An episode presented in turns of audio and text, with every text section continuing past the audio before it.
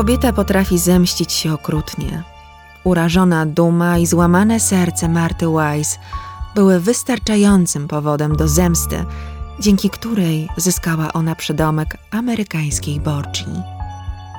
Posłuchajcie historii amatorki pogrzebów i osławionej trucicielki.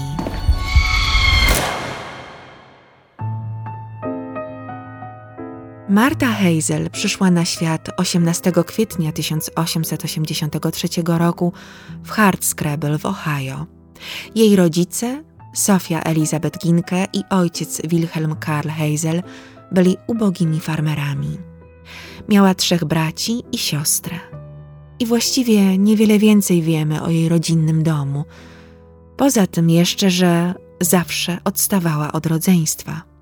Niezbyt urodziwa, bardzo szczupła, o ostrych rysach twarzy i wyobcowana, często padała ofiarą przykrych żartów i drwin ze strony najbliższych jej osób. W 1906 roku 23-letnia Marta poznała starszego od siebie o 13 lat Alberta Wise'a. Ich pierwsze zetknięcie nie było zbyt romantyczne. Poznali się na towarzyskim spotkaniu, podczas którego, zgodnie z lokalną tradycją, młode dziewczyny prezentowały swoje kulinarne talenty przyszłym potencjalnym adoratorom. Mało atrakcyjna Marta, stara panna według ówczesnych standardów, przygotowała znakomite kanapki z kurczakiem i przez żołądek trafiła do serca Alberta. Zostali parą, a po jakimś czasie pobrali się. Kobieta nie czuła się w tym związku ani kochana, ani spełniona. Na farmie męża w hrabstwie Medina w Ohio służyła mu głównie pomocą na 20-hektarowym gospodarstwie. Jej sytuacja finansowa nie była lepsza niż w rodzinnym domu. W dodatku zajmowała się pracami, które zwykle wykonują mężczyźni, nawet gdy była w ciąży oraz oczywiście prowadziła dom. Orałam, kopałam i piekłam, wspominała później. Pierwszy syn państwa Wise zmarł w niemowlęctwie. Doczekali się jeszcze czwórki dzieci. Na świat przyszli kolejno Everett, Gertrude, Kenneth i Lester. Zmęczona trudami codziennego życia na farmie i matczynymi obowiązkami Marta nocami wymykała się z domu i uciekała w pola. Wędrowała samotnie. Po latach ludzie dopowiadali, że podczas tych wędrówek szczekała jak pies. Poza nocnymi spacerami miała bardzo specyficzne hobby pogrzeby. Nie omijała żadnego w okolicy. Bywała na każdym, nawet gdy grzebano nieznajomą jej osobę. Przez 15 lat uczestniczyła w każdej ceremonii pogrzebowej, która miała miejsce w promieniu 20 mil od jej farmy. W 1922 roku została nagle wdową. 52-letni Albert zmarł nieoczekiwanie. Z perspektywy czasu możemy jedynie domniemywać, że w zejściu z tego świata pomogła mu rozczarowana małżeństwem Marta. Samotna kobieta z czwórką dzieci jeszcze bardziej zaczęła pasjonować się pogrzebami. Uczestniczyła w nich coraz aktywniej, zanosząc się płaczem i lamentując, i jeszcze częściej wychodziła na samotne nocne wędrówki. Nie minął rok, gdy poznała mężczyznę, Waltera Jonesa, parobka z sąsiedniej farmy. Romans był kompletnym mezaliansem. Sporo młodszy od niej mężczyzna nie uzyskał aprobaty rodziny. Czterdziestoletnia Marta, żyjąca już na swoim gospodarstwie, matka czwórki dzieci, wciąż musiała liczyć się ze zdaniem krewnych. 72-letnia matka Sofia i ciotka Liliginkę naciskały, by przestała widywać się z Walterem. Dokuczały jej przez kilka miesięcy i wyśmiewały. Marta z ogromnym oporem, ale jednak zgodziła się zerwać z Jonesem przed świętem dziękczynienia w 1924 roku. Chłopak przeniósł się do Cleveland. Od tej chwili nie utrzymywali ze sobą kontaktu.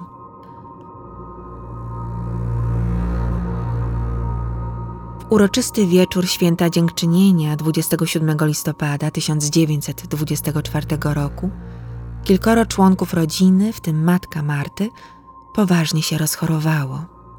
Tylko Sofia nie wyszła z choroby żołądka. Zmarła 13 grudnia. Córka, obecna rzecz jasna na pogrzebie, głośno płakała po stracie matki. W kolejne święto, w sylwestrowy wieczór, rozchorowała się ciotka Lili, jej mąż Fred oraz ich szóstka dzieci w wieku od 9 do 25 lat. Mieli bóle brzucha, jak Sofia. Niektórzy z nich wylądowali w szpitalu.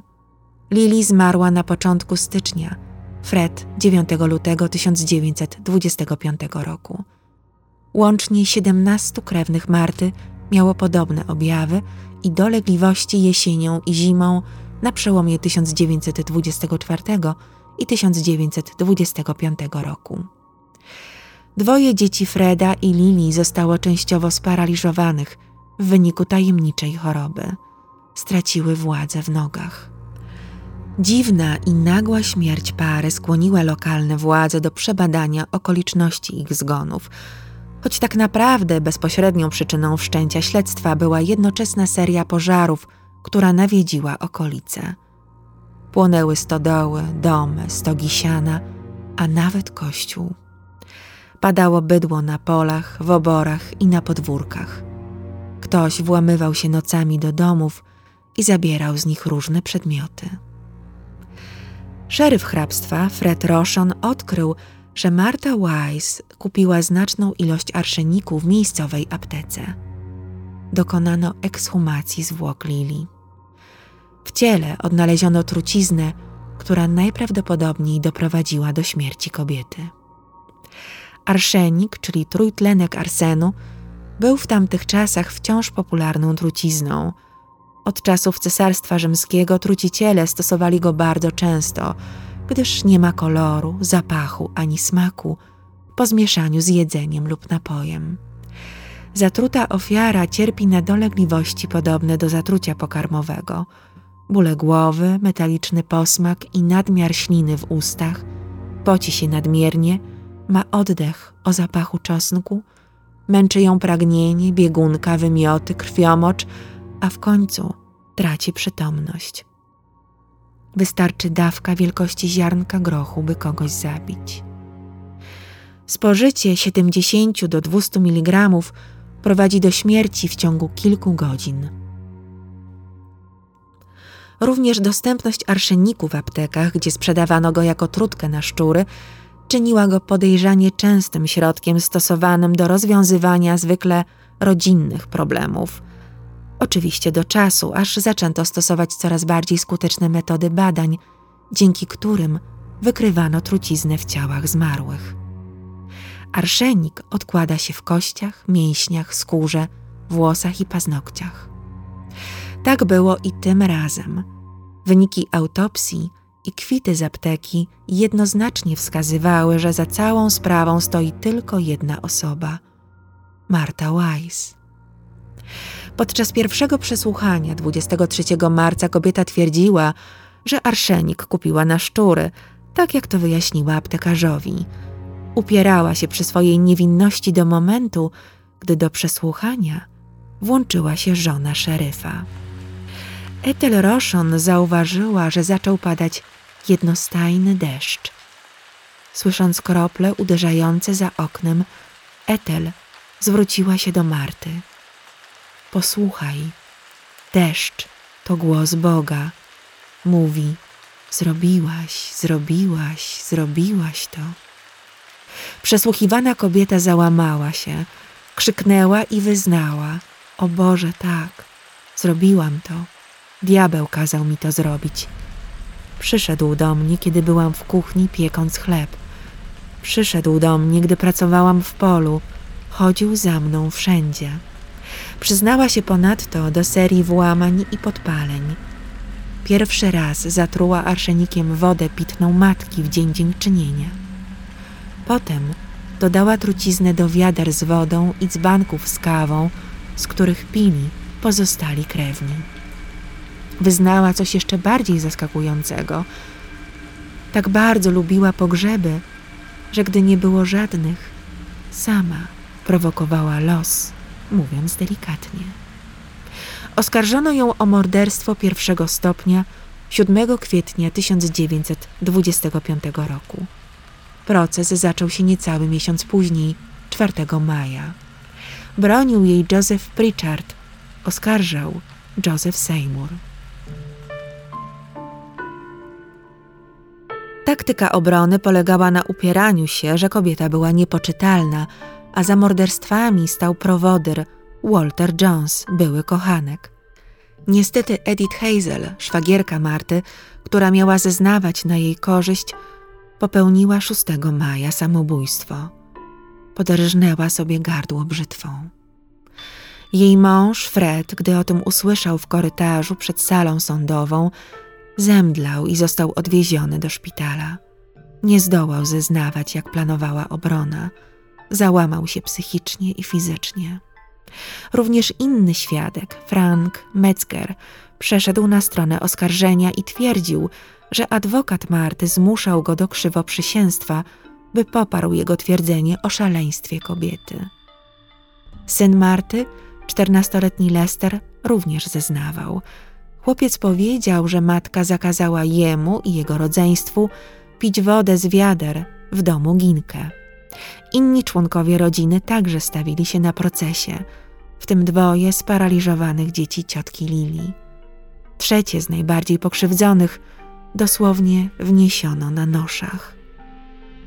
Przysięgli, obradowali ledwie godzinę. Martę uznano za poczytalną i winną morderstwa pierwszego stopnia. Skazano ją na dożywocie.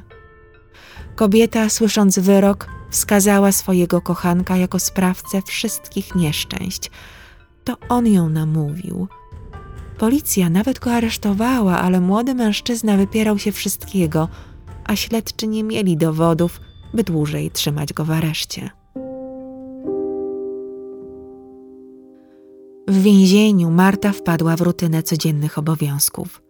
Skierowano ją do stanowego zakładu karnego w Marysville w Ohio, w którym od 1935 roku wprowadzono znaczną poprawę bytu i funkcjonowania osadzonych. Trucicielka jednak nie zaznała tam spokoju. Mówiła, że nocami odwiedzają ją w celi duchy pomordowanych. Siadają na brzegu łóżka w ubraniach, w których ich pochowano, i wskazują na nią palcem. Wiele lat spędziła na zwykłej pracy, praniu, hodowaniu kur i królików. W wieku 79 lat wyszła z więzienia. Był rok 1962. Odsiedziała 37 lat. Była najstarszą osadzoną. Została zwolniona za dobre sprawowanie na mocy zmiany wyroku na morderstwo drugiego stopnia przez gubernatora Michaela Dissal. Rodzina nie chciała mieć z nią nic wspólnego. Ani bracia, ani siostra, ani nawet dwaj synowie i córka. Podobnie wiele domów opieki odmówiło przyjęcia starszej, samotnej kobiety. Po trzech dniach wróciła do więzienia. Nie miała dokąd pójść. Zmieniono więc ponownie wyrok, by mogła zostać za kratami do końca swych dni. 88-letnia Marta Weiss zmarła 28 czerwca 1971 roku w więzieniu dla kobiet w Marysville w Ohio. Została pochowana na miejscowym cmentarzu Oakdale, z dala od rodziny. Nawet po śmierci nie uzyskała przebaczenia. Mogę się tylko domyślać, że w więzieniu najbardziej brakowało jej nie wsparcia bliskich, a pogrzebów. Historia Marty Wise nie jest jedyną opowieścią o zemście, która doprowadziła do zbrodni. Szacuje się, że około 15% morderstw popełnianych przez kobiety dokonywanych jest właśnie z zemsty. Nie lekceważcie kobiecej złości, nie drwijcie i nie łamcie serc, bo kara może być śmiertelnie poważna. Gdy nagrywam dla Was te słowa, Amerykanie właśnie przygotowują się do obchodów święta dziękczynienia. My natomiast tu w Polsce już planujemy święta Bożego Narodzenia. Czas spędzony z rodziną może zaważyć na Waszym życiu i śmierci. Uważajcie na słowa przy rodzinnym stole i na podawane potrawy. Źródła, z których korzystałam przy przygotowaniu tego odcinka podcastu, to archiwalne wydania gazet New York Daily News, St. Joseph Gazette, The Evening Independent, The Toledo Newsbee i The Border City Star.